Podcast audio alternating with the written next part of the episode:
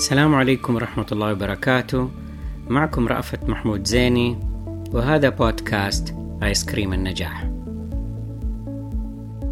حلقة اليوم بعنوان على الصفر. من صغري وأنا عندي قضية مع حلاقة شعري. يمكن لأني نشأت في عصر الخنافس. لفظ كان يطلق على من شعرهم طويل. وأذكر أن زوجة خالي رحمهم الله جميعا قالت لي عندما رأت شعري الطويل بمقاييس تلك الأيام خلي أبوك يوديك الحلاق يسوي لك توليته والتي هي والله أعلم من قصات أطفال الستينيات. وهي عبارة عن الشعر القصير اللامع والملاصق لفروة الرأس بمفرق من الجنب. بالمناسبة كانت أمي تدهن شعري وإخوتي بزيت النارجين المعروف بالكوكونات أويل الآن بعد ترويشة الجمعة. وأبويا يقص الأظافير ونحط كولونية ليمون قبل الخروج للصلاة. فيصبح الشعر مسبسب ولاصق وهذا بالطبع كان يضايقني فنفشة الشعر تعجبني أكثر طبعا. في المدرسة كما ذكرت سابقا كان تفتيش الشعر في الطابور الصباحي واللي كان ينجم عنه أحيانا عدم تسليم الكتب الدراسية في بداية الفصل الدراسي. كما كان الحال في متوسطة جعفر بن أبي طالب. واعتقد إنكم عارفين إنه أنا قد أتعرض لهذا. أعتقد إن هناك سبب وجيه لمنع تطويل الشعر في المدرسة وهو الحد من انتشار القمل المعدي في رؤوس الطلبة. واللي أمي كانت هوايتها جمعه وقتله في جميع مراحل عمره اللي تبدأ بالبيض اللي هو يسموه السيبان حتى أني كنت أتوجس منها خيفة في كل مرة تطلب مني الاقتراب منها أو تضع يدها بحنان على شعري.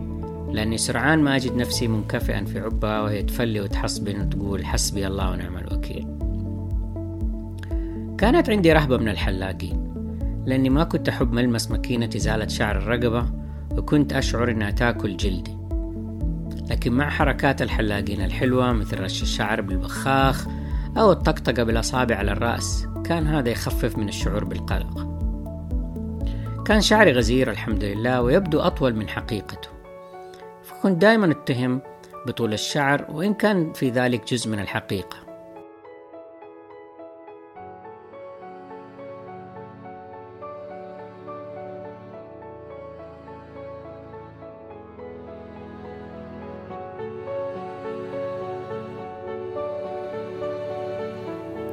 في المرحلة الثانوية خاب أملي لأنه قصة مايكل جاكسون صارت هي الموضة ولا عزاء لمن شعرهم طويل فقط وليست فيه تجاعيد. تمكنهم من وضع الزيوت أو الجل كي تنساب الخصل المجعدة على جباههم وجوانب وجوههم مثل مايكل.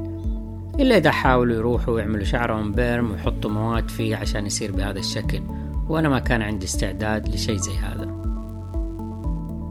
مع ذلك رغم أن شعري لا يشبه قصة مايكل جاكسون لا من قريب ولا من بعيد إلا أن يد رجال الهيئة طالتني وأنا واقف أمام مكتبة مرزف سوق العزيزية أتبادل أطراف الحديث مع أحد أصدقائي حول رحلتنا القادمة بعد أيام.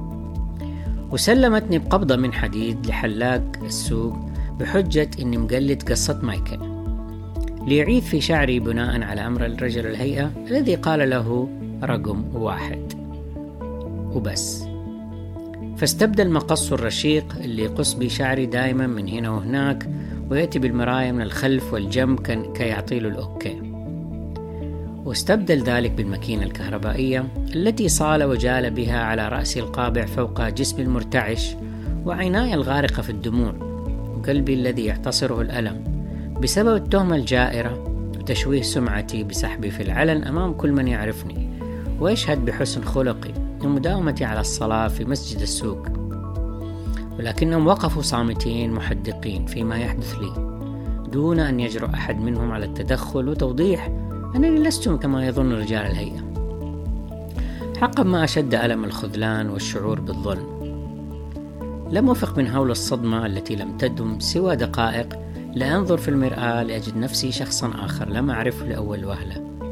حاولت بعدها استخدام كل الزيوت التي كنت أتهرب منها والمستحضرات التي لم أسمع بها لتحفيز شعري على النمو في أيام قليلة.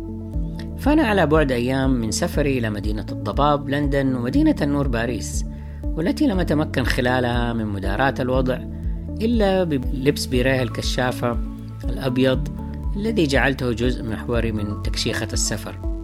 والحمد لله ضبطت الأمور وكان شكلي كأني باريسي قح وبالمناسبة بعد سنوات كنت أقع مرة أخرى في قبضة الهيئة بسبب قصة مايكل لولا أن والدي عرف بالموضوع وتدخل في الوقت المناسب لينقذني في اللحظات الأخيرة فقد كان إمام المسجد المجاور لمكتبه. تركت حادثة الهيئة ألما عميقا في نفسي. حاولت إخفاءه وكنت أخجل من التحدث عنه لسنوات طويلة. ولكنني تجاوزته بحمد الله. ولكن رغم مرور السنوات وتغير أحوال شعري بطبيعة الحال إلا أن علاقتي به لا زالت حميمة. ولا أتخيل نفسي بدونه. وأتفادى بكل طريقة ممكنة حلاقته على الصفر.